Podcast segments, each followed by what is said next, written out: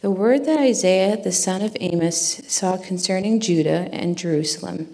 It shall come to pass in the latter days that the mountain of the house of the Lord shall be established as the highest of the mountains, and shall be lifted up above the hills, and all the nations shall flow to it. And many people shall come and say, Come, let us go up to the mountain of the Lord, to the house of the God of Jacob, that he may teach us in his ways, and that we may walk in his paths. For out of Zion shall go forth the law and the word of the Lord from Jerusalem. He shall judge between the nations and shall decide disputes for many peoples. And they shall beat their swords into plowshares and their spears into pruning hooks. Nation shall not lift up sword against nation, neither shall they learn war any more. O house of Jacob, come, let us walk in the light of the Lord. This is the word of the Lord. Good morning. It's good to be with you on this wonderful third Sunday in Advent. We gather together to worship our Lord. Let's, let's pray, shall we? our Heavenly Father, we give you thanks that, uh, as your word says, uh, your word is living and active. It is able to penetrate into the deepest part of our being, able even to divide between bone and marrow. Um, and we ask, Father, for that work of your word in conjunction with your spirit to work into our hearts and our minds a sense of renewal, of a reawakening of hope, a reawakening of wonder and even awe. Father, we are so used to coming to church, uh, accustomed to hearing words, messages about the, uh, the incarnation of Christ, the coming of God in human form, that after a while it becomes a kind of white noise and we lose our sense of wonder. We grow up, and in growing up, we lose perhaps that fascination with the marvelous miracle of what it means for God to walk among us, for your word to promise the nations streaming into uh, your holy city, your church, to hear the word of the Lord, to see and behold and to marvel at what God has done and continues to do through his Son. So we pray that we would, with your help, be revived in our sense of wonder and awe. That we would stand, uh, at, if you will, our mouth open at the wonder of who you are and what you are doing and what you have done to bring us to this moment we are not here this morning, Father, by accident, but by divine appointment. And so, with that trust and with that hope in Christ, we ask for your Holy Spirit now to speak to us. Whatever burdens we may have, Father, we now lay them uh, at your feet. Whatever things would weigh us down, whatever fear or anxiety, whatever hurt, whatever sorrow, whatever grief, whatever joy, we bring them into your presence that you might sanctify them. And by that act of making those things holy, we would find our sense of hope and joy and awe and wonder renewed because we are basking in the glorious presence of our Lord and Savior Jesus Christ. We are with your people, whom you have gathered in your name to worship you, to acknowledge your greatness and your glory, and then to go out from this place shining with that light of Christ being salt, those who would bear witness uh, as stars in the darkening sky, shining ever more brightly with the truth that Jesus Christ is alive, that God the Father is a holy and just judge and a loving Father, and that your Holy Spirit is a life giving, hope renewing, faith restoring, heart changing Spirit who is real and genuine. Father, speak to us now from your word, for we ask in Jesus' name. Amen. It's the day, the weather of the day is appropriate for the way I, am going to introduce the sermon because if you have, like uh, many of us, lived most of your life in the Northeast, uh, you know that the season of Advent confronts us with a very curious contrast. The same season in which we are preparing to celebrate the birth of Jesus Christ as the light of the world happens at the same time when the days are the shortest, the nights are the longest, and darkness seems to dominate our daily lives. It's, it's hard at times to get into the season of light when the sun it goes down and it's dark at 4:30. There's also another contrast that occurs at this time of year. Because if you go to the mall or if you listen uh, to any music of this season, you are confronted with all manner of exhortation and encouragement to participate in joy and wonder and the sheer awe of the season. But for others who find themselves in the midst of that exhortation, this season may also bring with it an overwhelming sense of melancholy, of loneliness, and, and even gloom. We wrestle at this time of year because it's hard to rejoice, perhaps, when you're still grieving the death of a, of a loved one.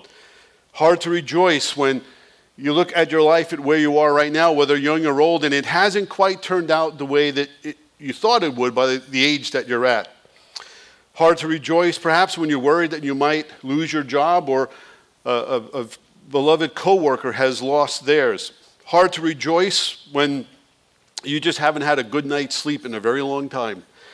Um, because, as parents of young children know, you can never get enough sleep.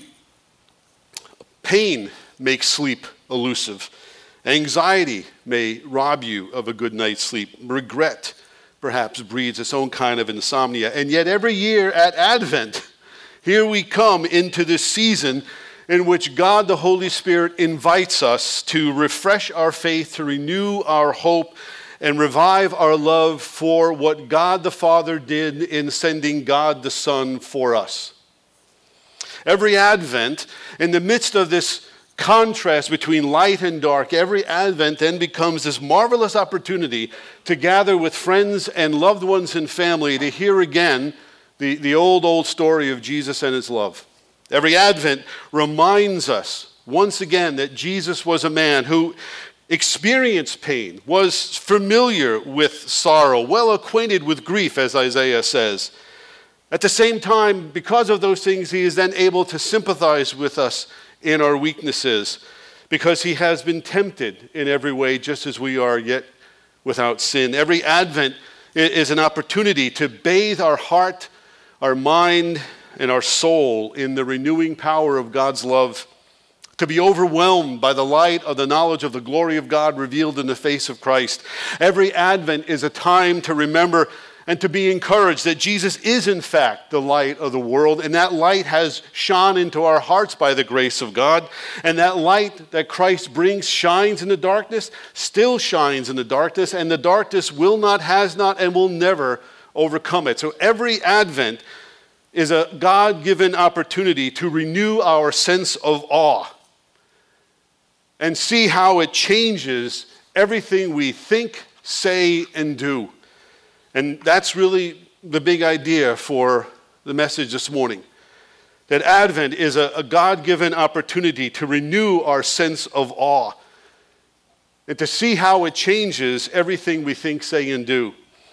And so, as we look at Isaiah 2 1 through 5, working through the message, we'll, we'll look at it from these particular angles that awe is the key to experiencing the power of God to draw people to Himself that awe is the, the key to experience the hope of God's promise to establish true peace and justice.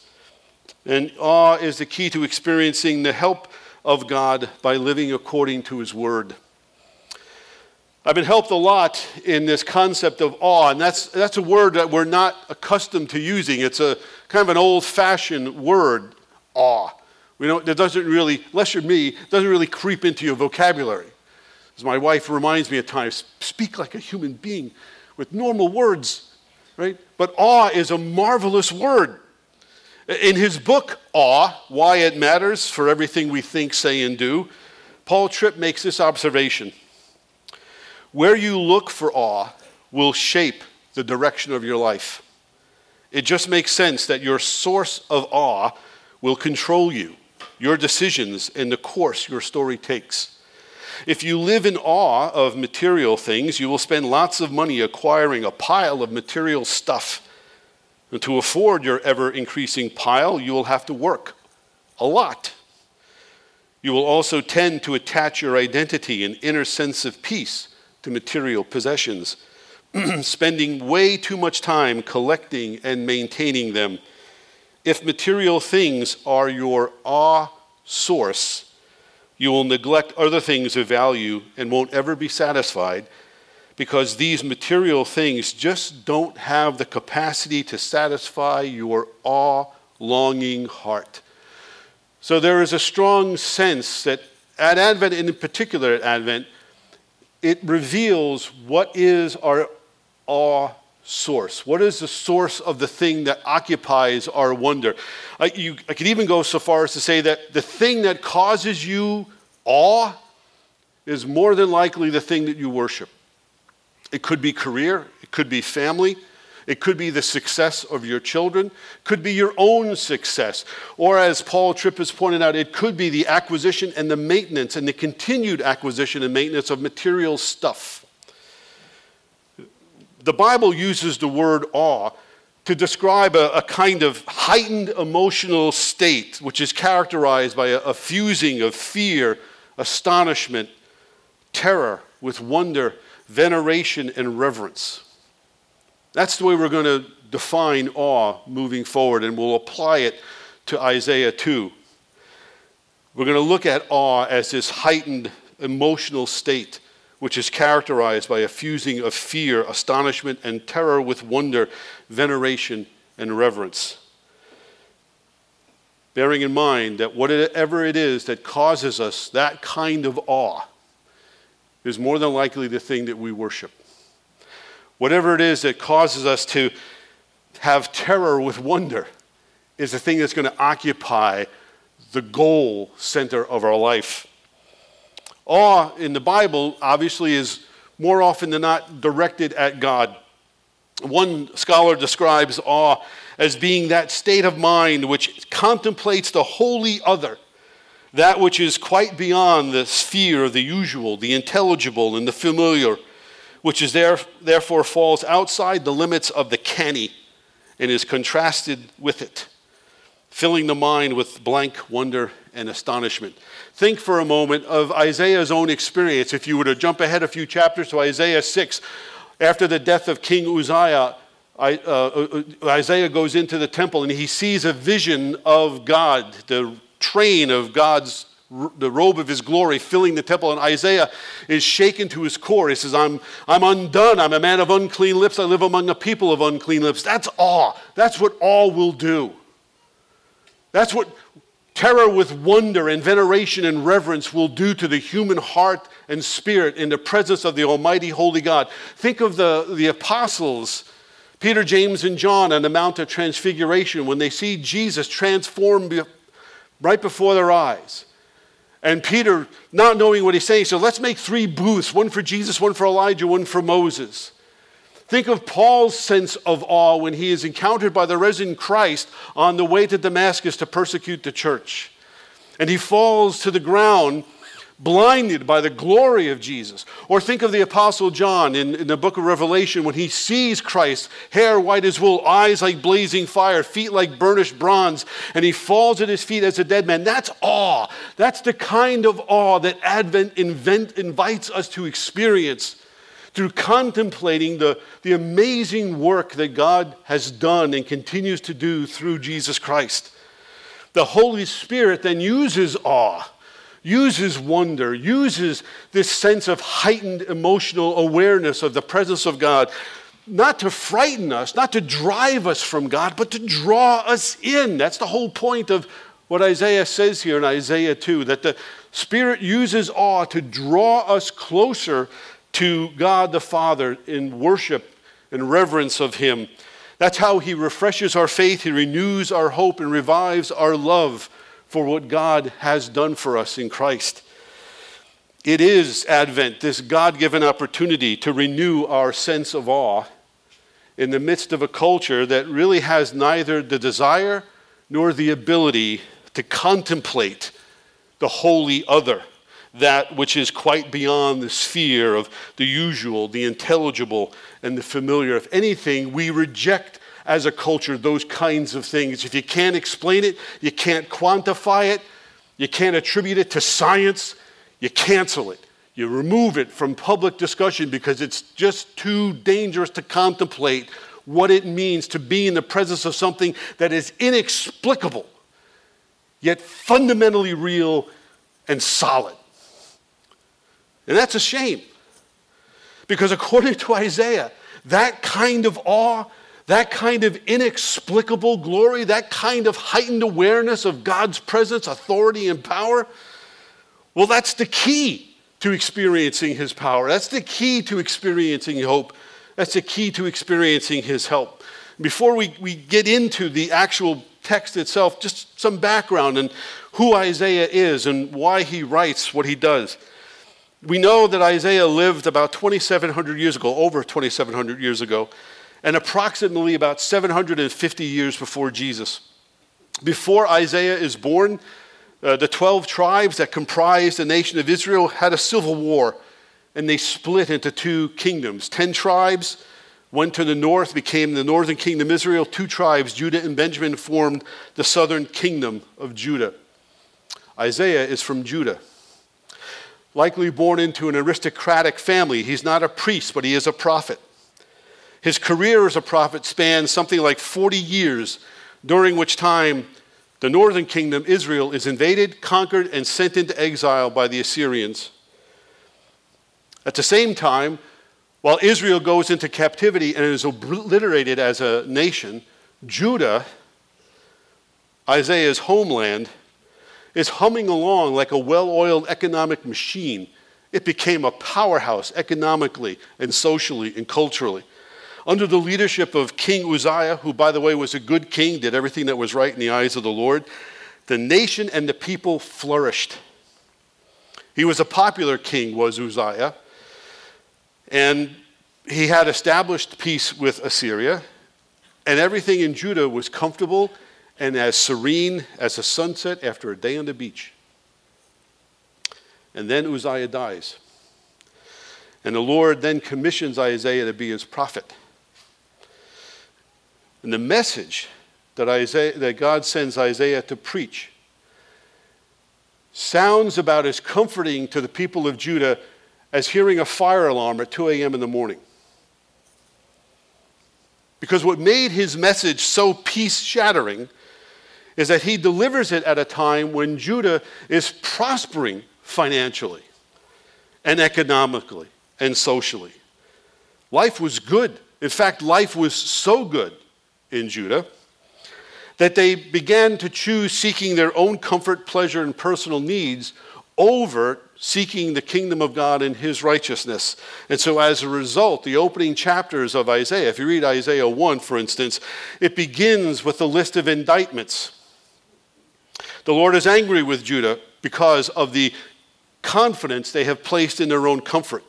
And so he sends Isaiah to deliver the subpoena. And so that he could hear now the indictments that, God has against them. And Isaiah 1 ends with this very ominous word of judgment against Judah and Jerusalem.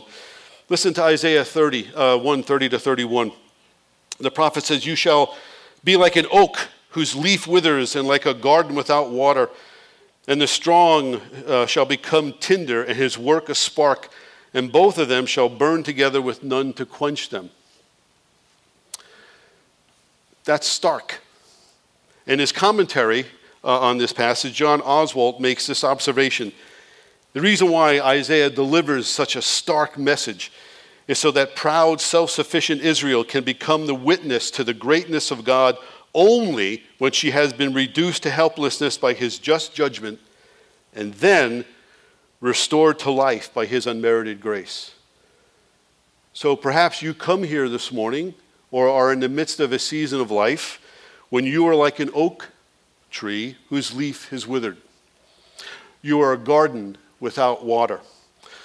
Your strength has become like tinder, your work like a spark and you feel as if all of your carefully laid plans are going up in flames. The word of the Lord from Isaiah is if that's you and those things are happening, God is at work in your life so that you may be restored to life by his unmerited grace. Advent is an, invitation to consider where we are in the course of our life in regard to our relationship with God and His will for our life. There are times when those two things are going to be in conflict. And when they are, God has a way of bringing our desires out of the darkness and into his marvelous light so they may wither and die so that they may be replaced by something far better, far more satisfying, far more life giving, far more meaningful, and far more a blessing to those around you. So Isaiah delivers this message with a sense of harshness, but then as Isaiah 2 opens, there is this note of optimism. Because the whole point of the opening part of Isaiah 2 is to remind Judah and to remind us that our hope is not in material things. Our hope, we've just been through an election season and we're getting ready already for another one coming up in two years. But our hope is not in the integrity of our elections, it's not in the, the power or the integrity of our political leaders. Our hope is not even in the prospering of our economy, it's not in the might of our military, it's not in the potential of our own rugged individualism, ingenuity, and resilience as Americans or Christians. Our hope is not in treaties that are put together by fallible men and women in order to save our planet from climate change. Our hope, says Isaiah, our hope, says the Lord, is in something far more durable, more resilient, more dependable, more trustworthy, more satisfying, more life giving because our hope is not in a thing, it isn't in a person. It is in someone. Our hope is in the Lord who made heaven and earth. Our hope is in the Lord who created us in his image and likeness, who has breathed his life into us, who has brought us back to life by the very same spirit that he breathed into us at creation. Advent is an annual invitation to reconsider and to contemplate anew that amazing fact an annual invitation to contemplate the holy other, that which is quite beyond the sphere of the usual, the intelligible, and the familiar. A God given opportunity to renew our sense of awe and how it changes to what we say, think, and do. That's why I prayed as I prayed in my opening prayer, because we can get into this rut.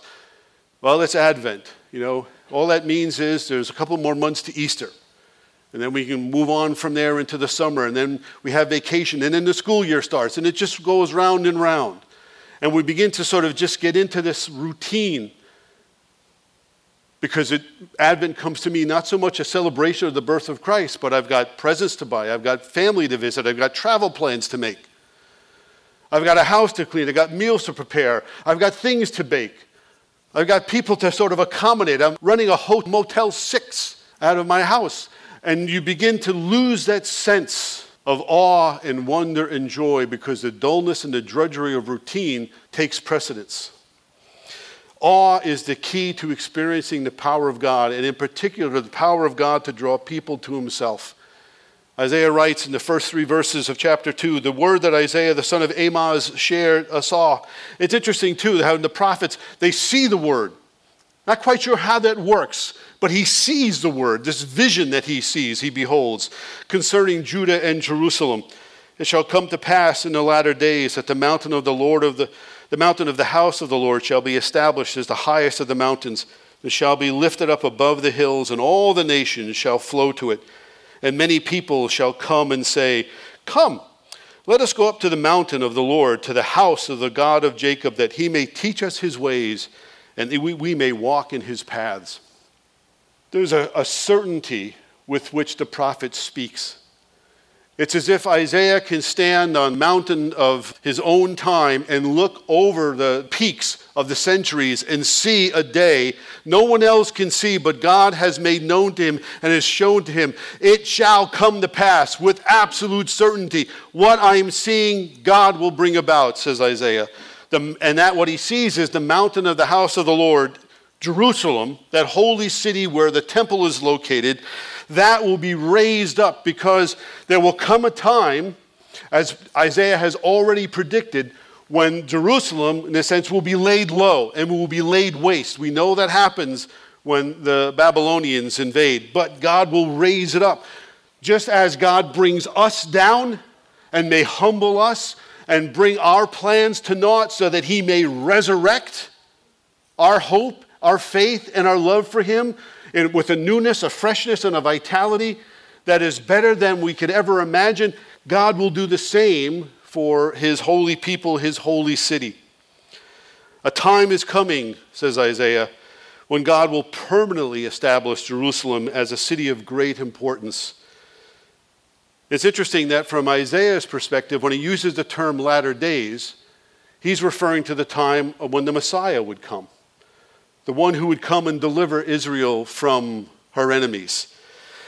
Generally speaking, Jews like Isaiah, the way they approached the future was to put their back to it and look toward the past and almost back into the future. They would always be mindful of what happened in the past, knowing that God was taking care of what was happening in the future. So, in this sense, you could say the Jews were always nostalgic for the future because they had seen where God had brought them from, not quite sure where He was bringing them to, but wherever it was, it was a good place. When We become from this uh, phrase from the New Testament perspective, the latter days refer to this time, the time between the first coming of Christ and the second coming of Christ. The latter days de- describes that interim period, if you will, between the one Advent and the next. And during that time, much as did Jerusalem after Babylon was through with it, the church, at least in the northern hemisphere, at least in the western part of the world, right now the church looks fairly insignificant, rather ineffective, and quite irrelevant as did the people of Israel and Judah. I mean, there is hope. There was a recent article, I think, in Christianity Today that pointed out that the vast majority, in fact, the overwhelming majority of missionaries being sent out into the world, they're coming from Latin America. They're not coming from Great Britain, they're not coming from the United States, they're coming from Latin America. That's a marvelous thing. There's hope there, in other words. Because as someone once said, it ain't over till it's over. God will have the last word. So, Christian, don't be discouraged. Don't lose hope in God. Don't lose hope in what God will do in and through the church. To paraphrase Shakespeare, though the church be small, she be fierce. And she be mighty. Because her strength and power and might come from the Lord who is on her side and who is in her midst. She will not be moved in other words. In fact, the church is always on the move, always advancing. This is, after all, Christ's church, and the gates of hell shall not prevail against it. The power of God is such that even in the midst of seeming insignificance, the church's mission still goes forth and we have a part in that. Advent invites us into that story. Advent invites us into that power. Advent invites us into that mission. The one that the world treats with disrespect, God holds in high esteem. She whom the world would hold in contempt, God honors with compassion she whom the world would curse, God would bless. His church is His church. And if you are part of it, God invites you into that reality, into that community, into that mission, into that work, that a glorious thing that God is doing as He is building us into a spiritual house in, in whom we make and offer spiritual blessings through the Holy Spirit, in whom the Spirit of God Himself dwells. This is what we're invited to as God draws us to Himself. Because our hope, again, is not in the state of our economy, it's not in our retirement accounts. It's not even in the direction of our culture or the results, again, of any election. Our hope is in the Lord, who is the maker of heaven and earth. And our mission, our mission is to be his witnesses. As those, this always astounds me when I think about my own weakness, my own pettiness at times, my own sin. God invites us who have that same weakness to be his witnesses so that we would shine out with the light of the knowledge of the glory of God in the face of Christ. And the deeper the darkness, the brighter we shine. And the brighter we shine, the more people will be drawn into the presence of God to worship Him and the Lord Jesus Christ. All the nations, says Isaiah, will flow into the mountain of the house of the Lord because they will abandon their false sense of awe. They will abandon their false gods. They will abandon their idols of materialism, an idol of investing everything into the success of our kids, everything in the success of our identity. All of those things will be abandoned and replaced by true worship, which truly satisfies. The Spirit of God will do this, says Isaiah. will cause the nations to worship. And we have a role to play in that as his church.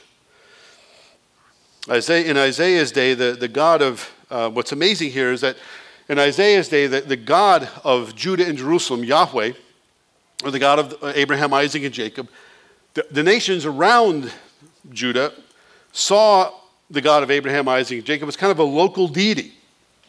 It was like Englewood Cliffs had their own God, and then you go up to Demarest, they had their own God. You go across to Manhattan, and each section of Manhattan has their own little God. And so Yahweh was just one God among many gods in many localities. But here, the declaration is because Jerusalem will be lifted up as the highest of all the mountains, because that's where he went to worship your God. You didn't go under the earth, you went to the high places so you could be close to where they were. If you remember your, your Greek mythology, right? Mount Olympus, right? You went up to the mount. So here, Jerusalem is lifted up highest, and the nations stream unto it. And God establishes himself not as one God among many, but the only God, the only true God, the only one worthy of worship and sacrifice and adoration, a God truly of compassion and love and mercy and great loving kindness. We see this fulfilled. Certainly, when you read your New Testament, you get into the book of Revelation. Revelation 5 has that marvelous scene of worship where people, God draws people from every nation, tribe, language, and people to worship himself. And guess what? We have an opportunity to partake in that because what Isaiah prophesied is taking place even today. The, the church is the location of God's saving activity in the world, shining out with the light of truth. It's a reversal of what happened at the, the incident at the Tower of Babel in Genesis 11. Remember in, Babel in Genesis 11, the nations of the world came together, said, let's build a tower, make a name for ourselves. Right? People are still doing that, whether it's billionaires competing with one another who can be the first to privatize space travel, whether it's people trying to establish platforms to become influences over the internet, or whether it's just our own little kingdoms that we seek to control, whether at work or in our homes or in our communities. We're all seeking to make a name for ourselves because we think that that's the most important thing of all. If I could just leave my name on a building or somehow imprinted onto something and be remembered. That's not the aim or the goal of life. I remember I read with, with some shock and dismay, I think it was a, in a missions course in seminary, that back in the, uh, I think the 19th century or 18th uh, century, the Moravians were sent out as missionaries from Central Europe, I believe in Germany, out to uh, places like Jamaica and Bermuda and things like that. And the leader of their movement, a man named Count Zinzendorf, he gave his missionaries one central command Preach the word, die, and be forgotten. Put that on your tombstone. That's sobering. But it's also true. Because our time on this earth is very short. Even if we get our 80 or 90 years, as the psalmist writes about. Advent reminds us that there is something more eternal than our name, something more important than anything we could accomplish in this life, something more permanent, something more lasting, something more satisfying, someone who provides that sense of permanence. So, where the, the, the, the, builders of the Tower of Babel sought to make a name for themselves, God said that we're not going to let that happen because that's not the goal of humanity. So, he confuses the language and he spreads them out over the earth. And then what does God do? Over the course of centuries, he forms a nation, Israel. He gives it a mission. They fail in that mission. And finally, he sends his son. And his son begins the process of bringing people together under the banner of God's authority, love, and covenant. And then on the day of Pentecost, the Holy Spirit falls upon the infant church. And what happens? All the nations that have been gathered to Jerusalem to worship on Pentecost begin to hear the gospel in their own language. And God has made a name for himself by telling the nations, I alone am God. I alone am worthy of worship. And they begin. So we have this reversal, and we have a participation in it even now. That as part of the church, God drawing his people to himself, we have this opportunity every Advent to remember and then to act upon this great reversal that is now taking place. Because as the nations flow into Jerusalem, they then flow out into the world. And Jesus said that, right? The preaching of the gospel will start in Jerusalem and then it will spread to the uttermost parts of the earth. Advent is a moment to step back and to see with wonder and awe this is what God is about. This is what God continues to do. That the light still shines and the darkness has not overcome it. And the nations flow into the house of the Lord so that they, he may teach them and that they may walk in his paths. And the progression there is important because first God draws us to himself. Right? He knows we know nothing about what it means to follow him. So he doesn't wait for us to be ready. He doesn't wait for us to be holy or good or knowledgeable about his will. He pulls us into relationship with himself and then he begins to instruct us. Now that I have saved you, now that I have redeemed you, now that I have swaddled you in my love and mercy and grace, let me now feed you with my word, that you may then go out as you grow and feed others and bless them. So he gathers, he draws, he instructs, and then we live it. That's Advent. In terms of how God works, he draws people to himself.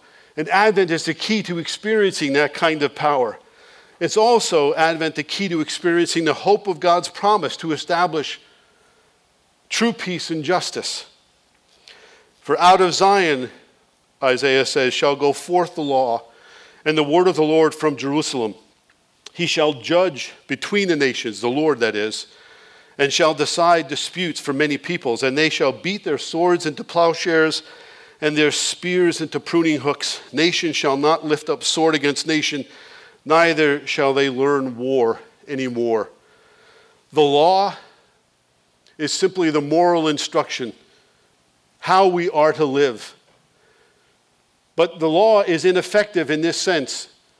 The law can tell us what we need to do, but it takes the active Word of God, the good news of the gospel, empowered by the Spirit to help us carry out the law that God gives to us.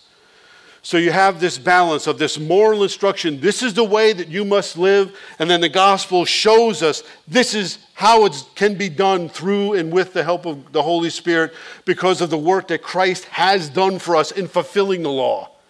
All of the moral instruction, all of the righteousness, all of the holiness, all of the goodness. And it's because this one, this Messiah, fulfills both and is both, if you will he is able to render judgments when the nations come to him with disputes that are so satisfying that they give up any idea of going to war about it. If you pay attention at all to politics or if you've ever been involved in a labor dispute and, and there's a compromise that's achieved, what's one of the basic fundamental rules of compromise? Is no one's really, no one's really happy on either side but they've at least come to an agreement that this is what we're going to do. That's not the case here. That the Lord would render such beautifully just and true and honest judgments that both sides, we don't need to go to war. And those implements that we would use to kill one another, we're going to transform them into things that would produce food, things that will help benefit both our societies, both our communities. It's the kind of peace that we long for. I mean, if you've, I've never been to the UN, but I know that this passage is plastered on the walls of the UN. Haven't been very successful, have they?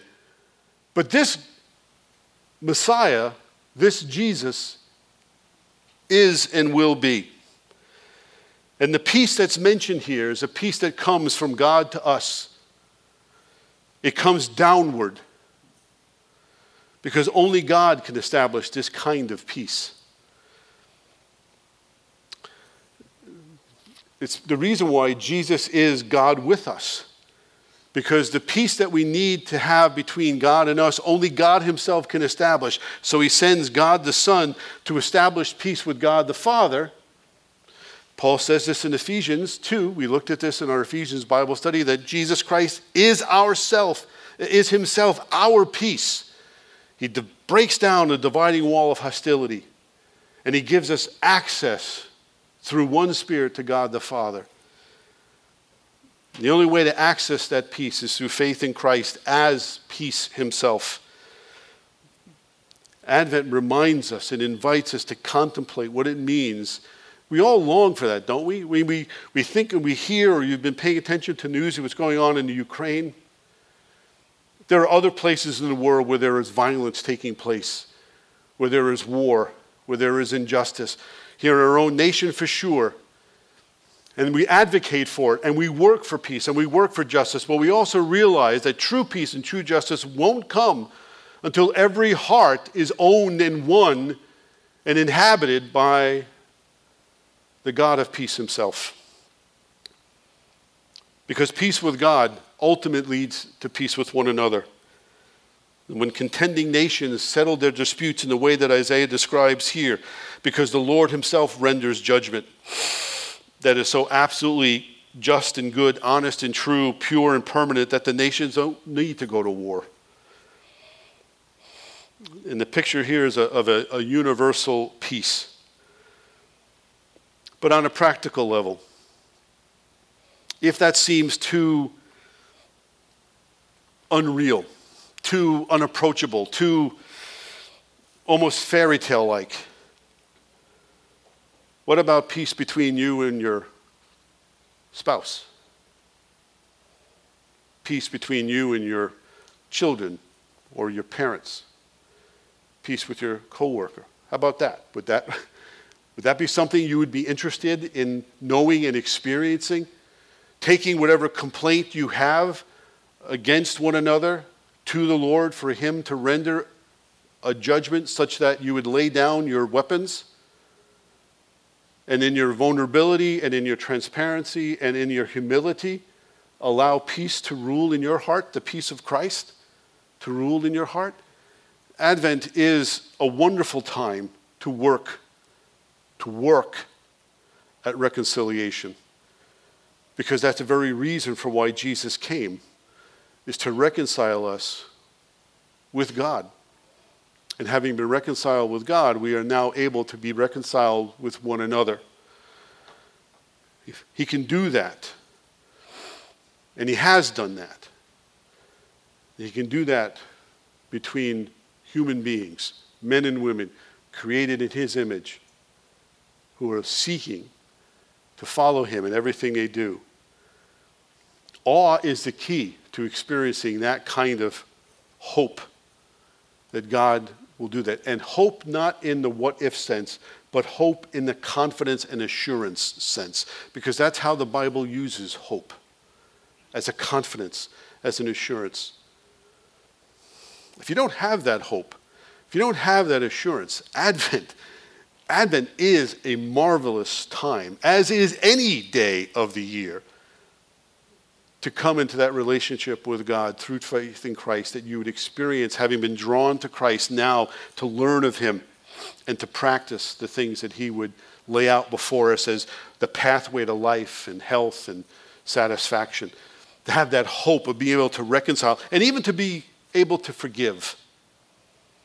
I've been listening a lot to some uh, sermons, messages, and I, I bought his book, uh, Tim Keller's book on forgive and forgiveness. Wonderful book, recommended highly. Recommending it because, in a sense, when you think of forgiveness, forgiveness is, as Keller points out, as have others, forgiveness is often given before it is felt. It's one of the hardest things, I think, as Christians we are called to do. But it's right there in the Lord's Prayer, right? Forgive us our debts, or forgive us our trespasses, as we forgive those who trespass against us. Christ makes that possible because Christ made it possible for God to forgive us. So, in light of having been forgiven our many trespasses, we have no right to be like the unrighteous servant in Matthew's parable, to hold a grudge against those who have committed a slight against us. It may be grave or slight, but forgiveness is the commandment, and peace is the fruit of that obedience. So, awe is the key to knowing that hope and that confidence. And then, lastly, awe is the key to experiencing the help of God by living according to His Word, because that's how you're able to apply everything that He has said up until this point. O house of Jacob, come, let us walk in the light of the Lord. Because peace with God means that our sin dead hearts have been brought back to life by the power of the Holy Spirit. There's an irony here in uh, this last part of Isaiah, Isaiah 2, verse 5. Because the invitation that's being extended, O house of Jacob, come, let us walk in the light of the Lord, that the people speaking here are the nations that have been drawn to the mountain of the house of the Lord. And so here you have these pagan nations evangelizing the evangelists. Well, that's not surprising because Paul says a very similar thing in Romans 11 11 where he says if the Gentiles have been brought in to a relationship with God, their very purpose was to make Israel jealous. And so we are Gentiles. Not, we weren't raised as Jews. We are those who are now commissioned to go out and say, Come, let us walk in the light of the Lord. Let us walk in the light of His instruction. Let us walk in the truth of what God would want us to do. And the invitation to walk in the light of the Lord uh, points ahead to two passages from the New Testament, both from uh, the Apostle John. When John is speaking of Jesus in his gospel, he writes in verses uh, 4 and 5 of chapter 1 In him was life, and the life was the light of men. The light shines in the darkness, and the darkness has not overcome it. And then many years later, John, a now far older man, writes in his first letter This is the message we have heard from him, meaning Jesus, and proclaim to you that God is light, and in him is no darkness at all. If we say we have fellowship with him while we walk in darkness, we lie and don't practice the truth. But if we walk in the light as he is in the light, we have fellowship with one another. And the blood of Jesus, his son, cleanses us from all sin. So to walk in the light of the Lord is simply to bring everything we think, everything we do, and everything we say under the authority of Jesus Christ and His instruction. It's to live under God's blessing by coming to Jesus, by taking His yoke upon us, learning from Him who has described Himself and has proven Himself to be one who is gentle and humble in heart, and there finding rest for our souls. Because if Advent does anything, if there's anything that we can draw from this, it's that it's, there's a rest to be found in making God the source of our awe and wonder.